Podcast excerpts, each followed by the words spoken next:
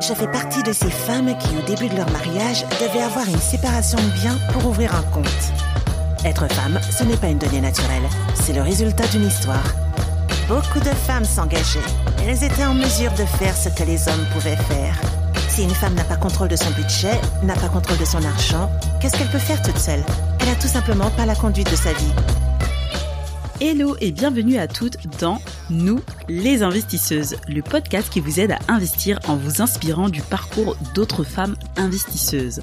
Je suis Johanna, la RH qui parle de finances personnelles et d'investissement et qui vous aide à vous lancer pour avoir la vie que vous méritez. Investir, c'est bien plus qu'obtenir un prêt immobilier et acheter un bien. C'est plein d'autres moyens de générer des revenus passifs en faisant travailler votre argent à votre service. Si vous me connaissez, vous savez que je suis adepte des investissements sans prise de tête. Ce podcast va devenir votre moteur. Alors, vous êtes prête? C'est parti, on commence.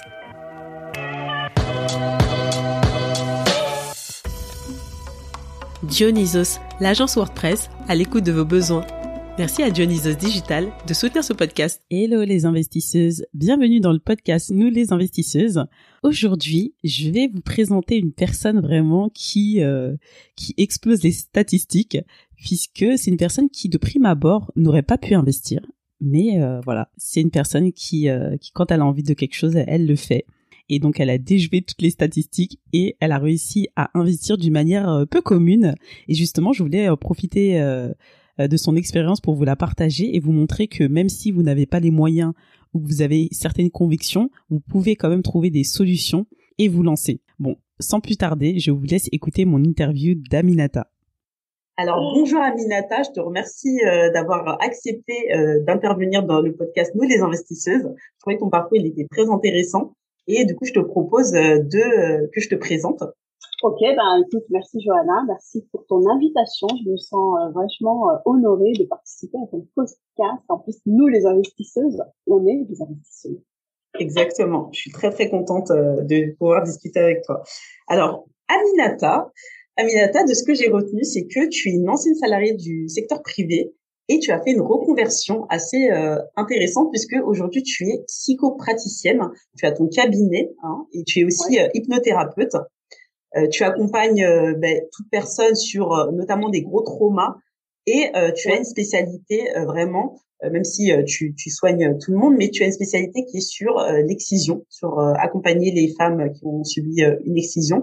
Donc, je trouvais que c'était intéressant d'en parler. Et en parallèle de ça, moi, ce que je dis, c'est que quand il y a vraiment un lien entre entrepreneuriat et investissement, c'est que quand on devient entrepreneur, on finit par être investisseur, à, à générer, à créer d'autres business, à investir. Et toi, tu as réalisé un investissement très intéressant puisque euh, pour des conditions personnelles et religieuses, tu as décidé de ne pas passer par euh, un emprunt bancaire pour euh, acquérir un bien immobilier, mais pour autant, tu génères des revenus locatifs tous les mois de manière passive grâce à un bien immobilier, mais tu n'es pas passé par par l'emprunt bancaire et c'est ce dont on va essentiellement parler aujourd'hui. Est-ce que j'ai tout bien résumé? C'est très, très, très bien résumé, Joanna. D'accord. Et du coup, euh, juste, je reviens rapidement parce que ça peut intéresser des personnes sur euh, ton cabinet de psychothérapeute, c'est ça? Et tu fais aussi de l'hypnose. Oui. Voilà, pardon, psychopatricienne. Aminata est psychopatricienne, elle, elle conseille tout le monde, hein, euh, elle, elle, reçoit tout le monde, elle reçoit les gens sur euh, quelles problématiques, on dit gros trauma, mais pour que ça parle un peu plus aux auditrices.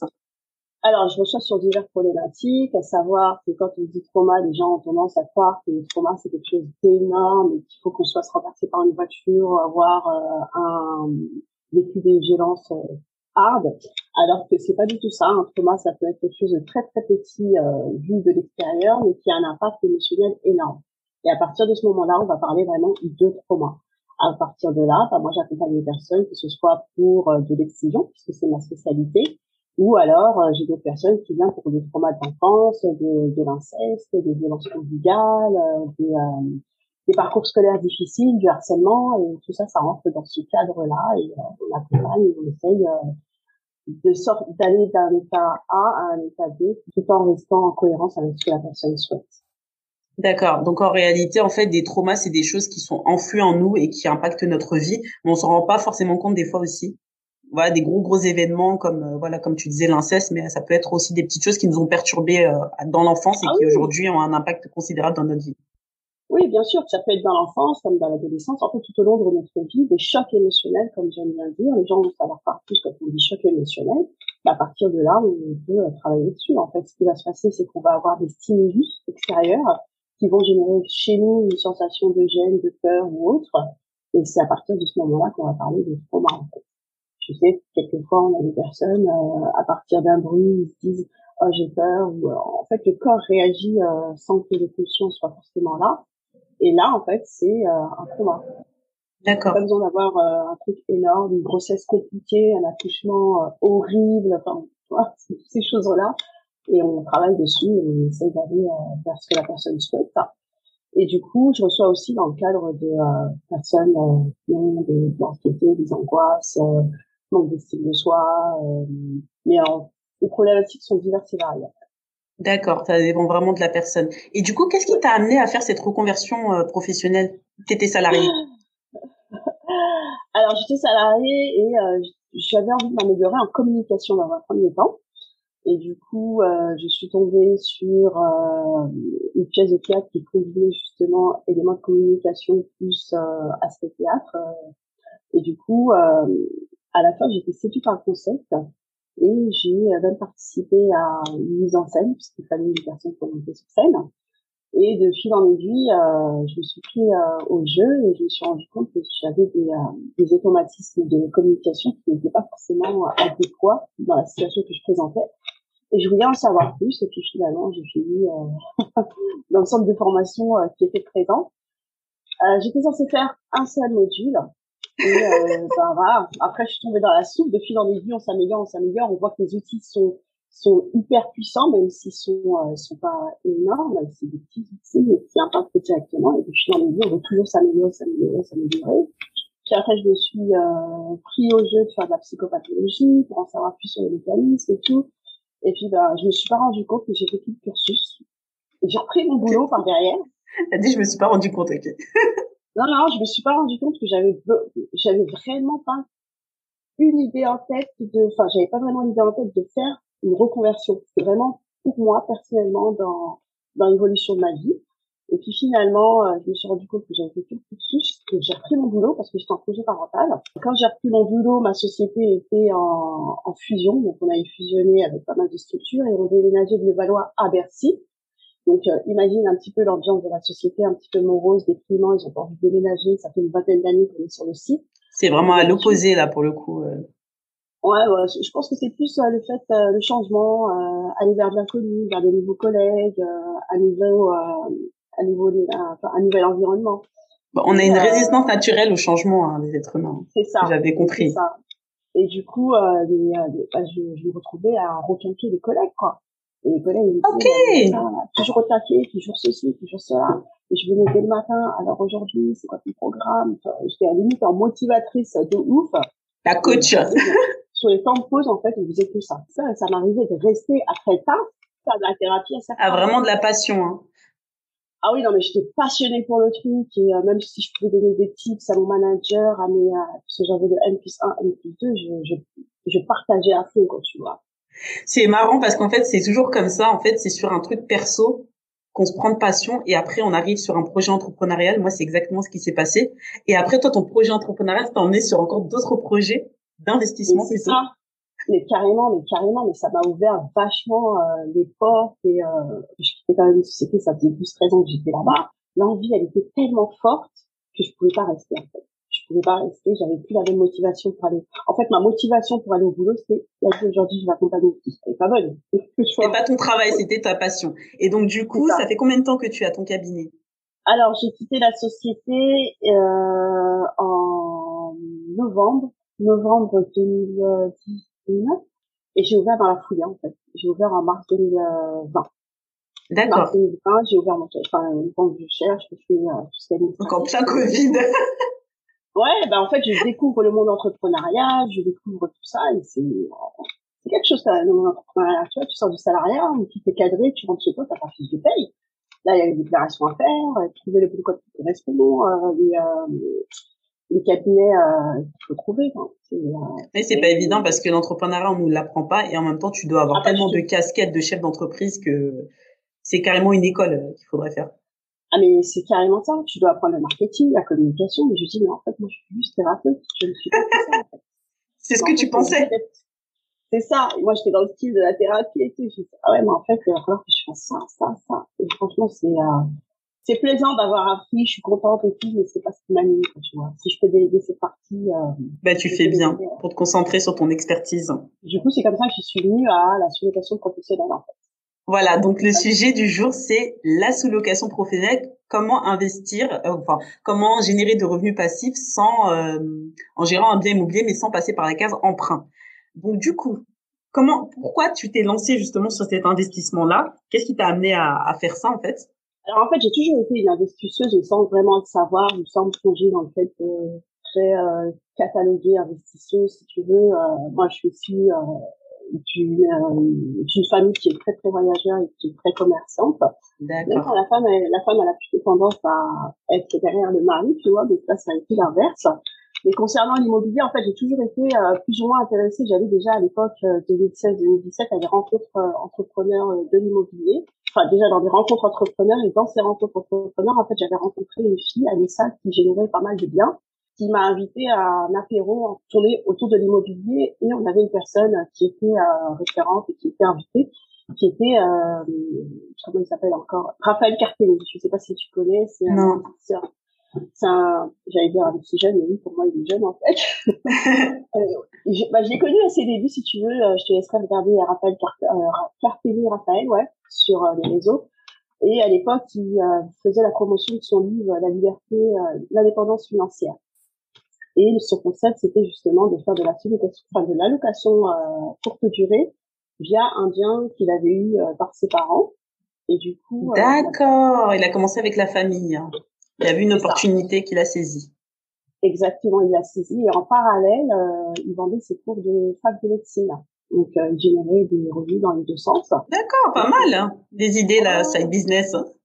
C'est ça. Et du coup, je trouvais ça super ingénieux. On avait discuté, échangé. Sauf que bah, moi, j'avais la particularité que l'emprunt bancaire, pour moi, c'était pas possible. Voilà, on va y venir du coup. Toi, euh, c'était hors de question que tu achètes un bien via le crédit.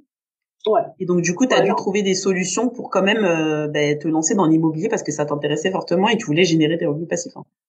C'est ça. Et euh, bah, lui, euh, Raphaël et Alissa, en fait, tu as du principe qu'il fallait absolument que j'ai un crédit bancaire. Et je me suis dit, en fait, non, c'est mort. C'est même pas discutable, c'est même pas envisageable on part sur autre chose. Donc ensuite, il m'a parlé d'allocation courte durée. Et, euh, j'ai proposé de faire ça dans mon appartement que j'avais sur à l'époque j'étais sur Argenteuil et je me suis dit ok on va faire ça chez moi et le temps le temps que le voyageur vient bah, j'irai chez mes parents ou autre euh, ah donc tu as commencé à ton domicile oui pour tester euh, l'activité, d'accord. Tu t'es pas lancé comme ça, parce qu'en fait, euh, bon, on va réexpliquer ce que c'est la sous-location professionnelle, parce que même le terme, je pense que ça perturbe pas mal de personnes. est-ce que tu peux réexpliquer la, Moi, ce que j'ai compris, c'est que la sous-location professionnelle, elle est professionnelle parce que bah, il faut que ce soit un professionnel qui, euh, qui l'exerce. Exactement. Donc une société, il faut que tu une société c'est ça? Ouais. Alors la sous-location professionnelle, c'est un statut qui est totalement légal et qui est totalement autorisé dans l'espace euh, européen, français en tout cas. Euh, du coup, euh, on a un contrat, on a un bail commercial, euh, on est déclaré au niveau de la mairie, on est déclaré au niveau des impôts, enfin tout est. La mairie aussi, d'accord. Oui, il faut se déclarer au niveau de la mairie. Et en gros, ça consiste. Donc du coup, pour expliquer, ça consiste à louer le bien euh, d'un propriétaire Ouais, alors le concept, c'est euh, de rechercher un propriétaire qui accepte de signer un bail commercial. Euh, vous établissez ensemble en amont. Euh, voilà, c'est un bail commercial, d'où sous location professionnelle. Oui, c'est un bail commercial et du coup, euh, bah, on se met d'accord sur les sur les euh, sur les conditions, le prix du loyer et une fois que tu sais ok, euh, aussi, tu lui payes son loyer. Donc, imaginons un loyer de 600 balles ou 700 balles tu lui payes son loyer 600 balles, 700 balles. Toi, à côté, ben, euh, tu mets en forme l'appartement, donc tout ce qui est dépôt, aménagement, euh, tu fais en sorte que l'appartement soit clinquant et que le client... Que ça donne envie. C'est ça. Et du coup, euh, tout l'argent que tu génères, euh, tu as la partie loyer ben, que tu vas reverser au propriétaire, puisque euh, tu t'engages à payer son loyer. Et tout ce qui est en, en extra, bah, ça sera euh, ta commission, en fait. D'accord. Et du coup, un loyer de, euh, imaginons que tu as un loyer de 600 balles et que toi tu loues la nuit à 50 euros sur un mois, euh, tu génères assez de thunes pour pouvoir te dégager les 600 balles et euh, garder la plus-value derrière. Quoi. en sachant que bah, après la fin du ménage, des petites choses à acheter dans l'appartement, le réapprovisionnement, mais ça c'est un temps et après ça arrive tout seul. Donc en gros, ce que je peux dire, c'est que tu fais du Airbnb avec le bien de quelqu'un d'autre. Ah oui, complètement. Airbnb, voilà. à toutes les plateformes. Euh, oui. D'accord. Donc pour euh, pour expliquer en fait aux auditrices un peu ce que c'est que la sous-location professionnelle, c'est si vous avez un bien euh, peut-être que vous voulez pas gérer un bien en direct, vous le sous-louez à quelqu'un, vous le louez à quelqu'un qui va euh, l'exploiter. Et donc du coup, moi je trouve que la première fois je me suis dit mais quel est l'intérêt du propriétaire de te laisser son bien et au lieu de lui-même gérer et euh, générer tout ça de revenus? En se disant attends elle elle va me payer que 600 balles alors qu'elle va se générer peut-être 3000 euros par mois oui mais la tranquillité du propriétaire d'avoir son loyer qui tombe tous les mois de une deuxièmement le, le logement est nickel chrome puisque c'est mon bien de bien de donc euh, je prends fortement attention pour que justement j'ai des locataires qui soient satisfaits du travail. Donc son appartement ne sera pratiquement jamais dégradé en vérité. D'accord. Donc l'entretien de son appartement à tes frais, euh, ah euh, la gestion locative, donc ça c'est les avantages pour le propriétaire qui a pas envie de se prendre la tête. C'est ça, et j'ai plutôt intérêt à prendre soin parce que bah, c'est mon gagne-pain complètement. Donc, euh, je vais pas le laisser se euh, défricher ou autre. Ça, c'est quasi impossible, quoi, tu vois.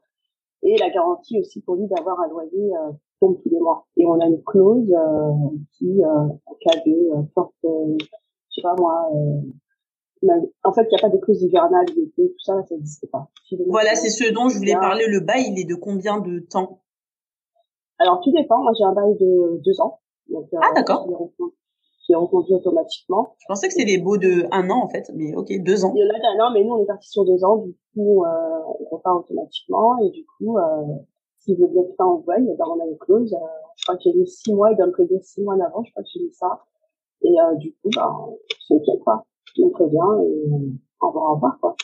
C'est ce que j'avais compris, c'est qu'en termes de flexibilité, c'est très flexible puisque tu peux décider d'arrêter à tout moment et le propriétaire aussi peut te dégager s'il veut récupérer son bien. Et donc ça, contrairement à quand tu loues un bien en direct à une seule personne, ben, tu as des règles à respecter parce que c'est le logement de la personne, tu peux pas la virer n'importe comment. Alors que toi derrière, tu, bon lui il dit c'est sûr que mon loyer va être payé parce que la personne a fait du business dessus, elle va tout faire pour faire rentrer du monde et me payer mon loyer. Donc c'est cette tranquillité là que j'ai. Et puis si par ailleurs je, je souhaite récupérer mon bien un jour, le vendre ou quoi que ce soit, et je n'ai pas à attendre la fin du bail parce que je peux arrêter avant parce que du coup on est sur du commercial et pas sur du particulier.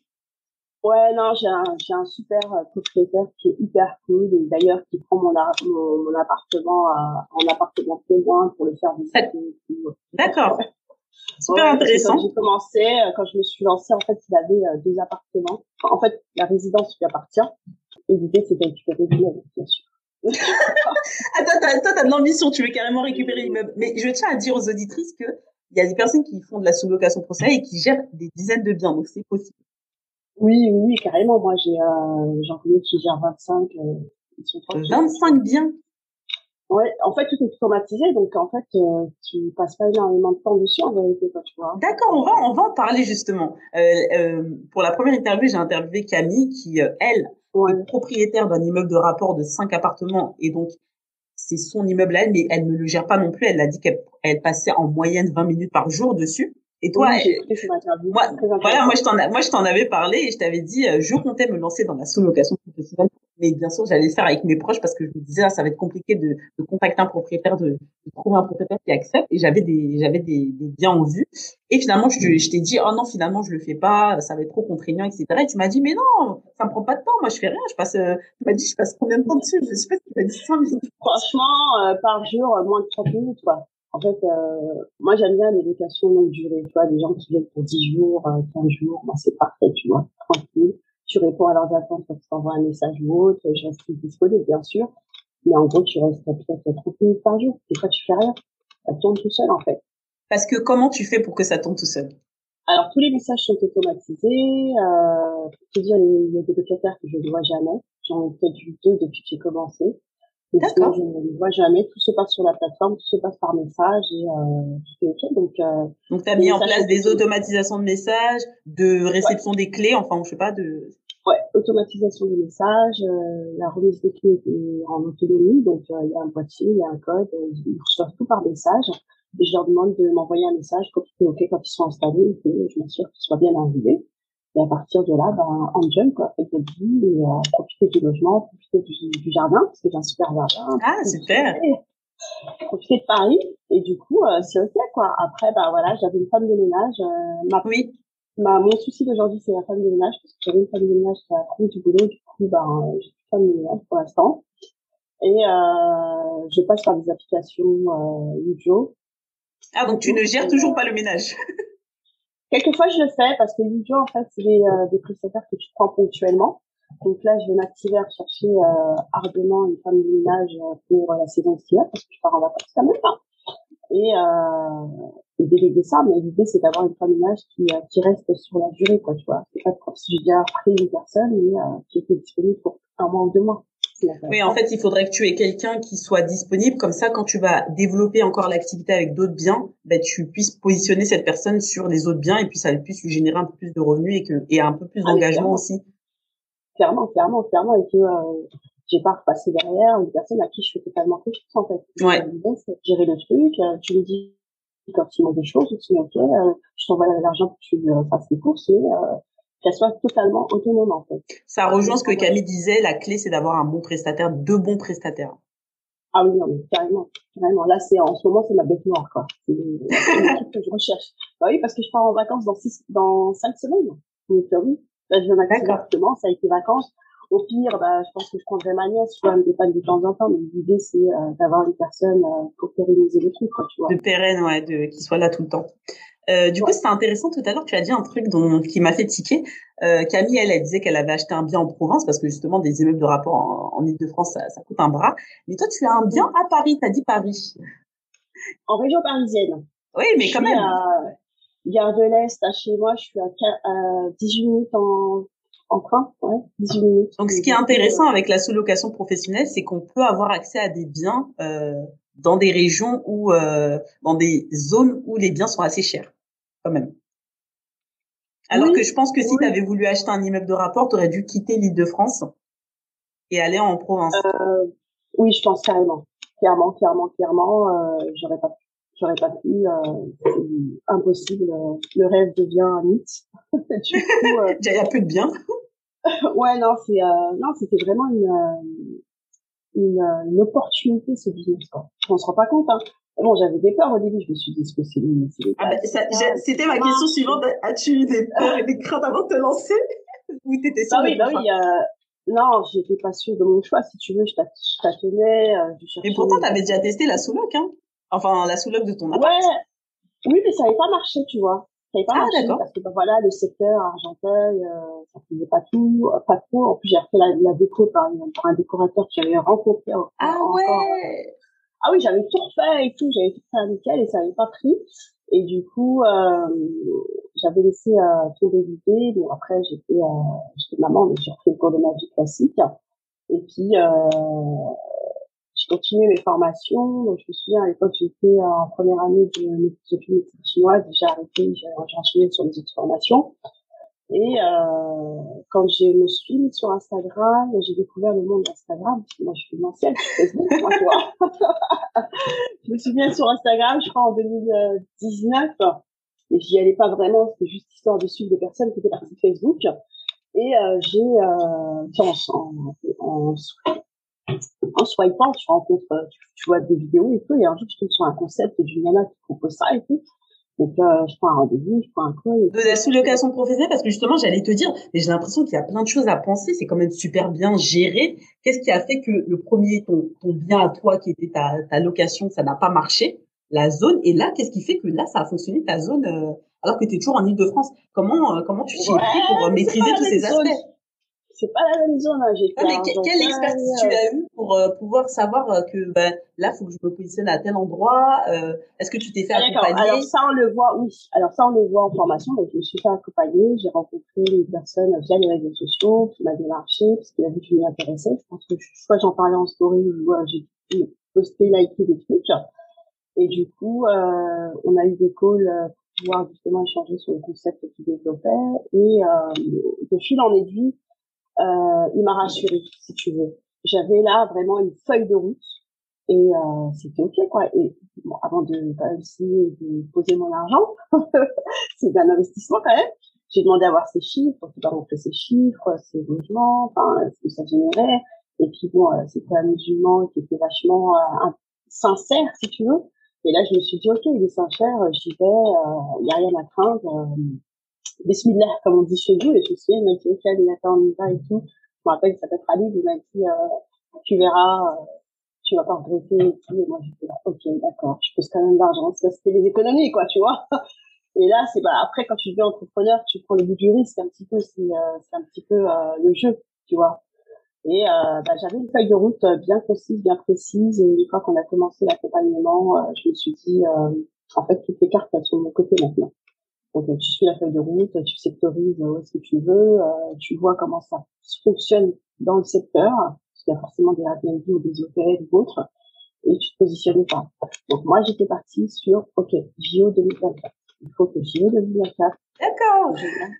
Ah oui, moi c'était ça parce que je suis pas loin d'une base euh, d'une base euh, JO 2024, notamment tout ce qui est nautique et tout. Donc je me suis dit c'est parfait. J'ai euh, commencé à chercher et si tu veux, comme j'ai commencé à chercher, moi c'était juste échauffement quoi, tu vois, histoire de prendre euh, reprendre la prise des appels et tout. Donc j'avais rien j'avais rien ouvert comme société, rien déclaré et tout.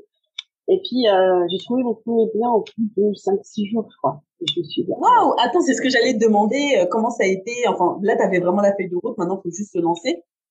Et en 5-6 jours, donc toi, tu n'avais même pas créé la structure, et en fait, bingo, le propriétaire, il t'a dit, euh, Banco, c'est bon, on y va. C'est ça. Euh, bon après j'ai passé plein de refus en amont hein, bien sûr euh, le téléphone ça ne m'intéressait pas. En fait c'est pas que ça les intéresse pas c'est que les gens ont peur ils connaissent pas le concept ils se disent comme des escrocs quoi tu vois donc il faut les rassurer même si tu les rassures il y en a qui sont plutôt sceptiques.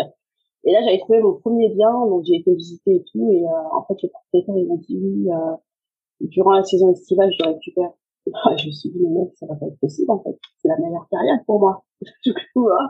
donc euh, j'ai pas, pas compris le truc lui pense qu'il avait compris qu'il voulait, euh, c'est pas un Covid, qu'il voulait gérer, euh, il voulait générer des revenus sûrs. Et euh, pour moi, ben, il y a beaucoup d'activités. Il te laissait la galère en fait, et lui il générait, euh, voilà, comme ça il gagnait sur tous les plans. Okay. C'est ça. Et du coup j'ai refusé. Franchement, je, je, je, regrette pas du tout de pas avoir pris ce logement. Je le sentais pas et tout. Et euh, dans la foulée, euh, je crois une semaine plus tard, en fait moi je faisais les appels que le mardi parce qu'à côté j'étais j'étais quand même en consultation ou en formation ou ah, donc tu étais déjà, tu avais déjà ton cabinet quand tu t'es lancé dans la Soulop Pro? Oui, mais je suis une folle. Je te dis, j'ai lancé les deux en même temps. je referai jamais quoi. J'étais Entrepreneuriat, le bout du risque, comme tu as dit, le bout du challenge. J'étais déterminée de ouf. Et du coup, euh, je faisais ça que le mardi. Le mardi, c'était location. Donc du coup, euh, tous les mardis matin, j'appelais, j'enchaînais les appels, les messages, les mails et tout. Et j'ai un propriétaire qui me rappelle et qui me dit, on s'est connecté au téléphone, et j'ai laissé un message, il me dit, euh, je suis séduit par votre concept et tout. Je lui dis, pas de souci, on se rejoint cet après-midi et tout, pas loin. On s'est calé un rendez-vous l'après-midi, j'y suis allée. Et franchement, ça a matché de suite. Et ça a matché de suite. Il a dit, voilà, limite, c'est lui qui est, qui tentait de me séduire de prendre son appartement. C'était ah, vraiment, c'est vraiment le truc à l'envers. La relation s'est renversée, ouais, le, le, rapport de force. je crois que j'ai des dons innés en commerce euh, sans le savoir. Et du coup, ben, comme j'avais pas créé ma structure, je négociais avec lui pour qu'il patiente. Et euh, du coup, bah, comme c'était Covid, tout était retardé. Et je l'ai fait patienter un mois. Et il a patienté un mois. Un mois. Génial. Franchement, tu as des talents, je pense, de commercial. Hein. Et du coup, bah, je l'ai fait patienter. Je, à chaque fois, je le tenais au courant, voilà, histoire de garder le contact et qu'il se dit pas que euh, bah, je plus le prendre et tout, parce que lui, il était persuadé que j'en voulais pas, en fait. Je dis, mais si, en fait, super appart avec grand jardin, euh, plein sud, euh, je le veux. J'étais déjà projeté dessus, j'avais déjà fait des plans, j'imaginais déjà la déco et tout. Et euh, on a signé, je me souviens, euh, fin mai. Fin mai, il me donne l'été et tout. Euh, et euh, là, l'aventure avait commencé. Mais je savais pas ce qui m'attendait. Alors les investisseuses, j'espère que cette première partie vous a plu.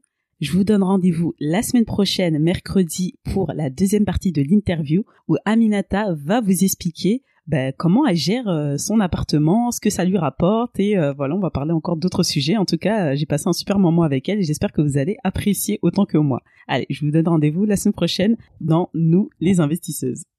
Merci d'avoir écouté ce podcast jusqu'à la fin. Vous trouverez toutes les notes en description. Si vous avez apprécié cet épisode, partagez-le autour de vous en me taguant et lâchez-moi un 5 étoiles sur Apple Podcast ou Spotify. Vous pouvez aussi laisser un avis et je serai super contente de lire. Vous aiderez ainsi le podcast à être bien référencé et que plus de personnes puissent le découvrir. Sur ce, je vous donne rendez-vous pour le prochain épisode de Nous les investisseuses.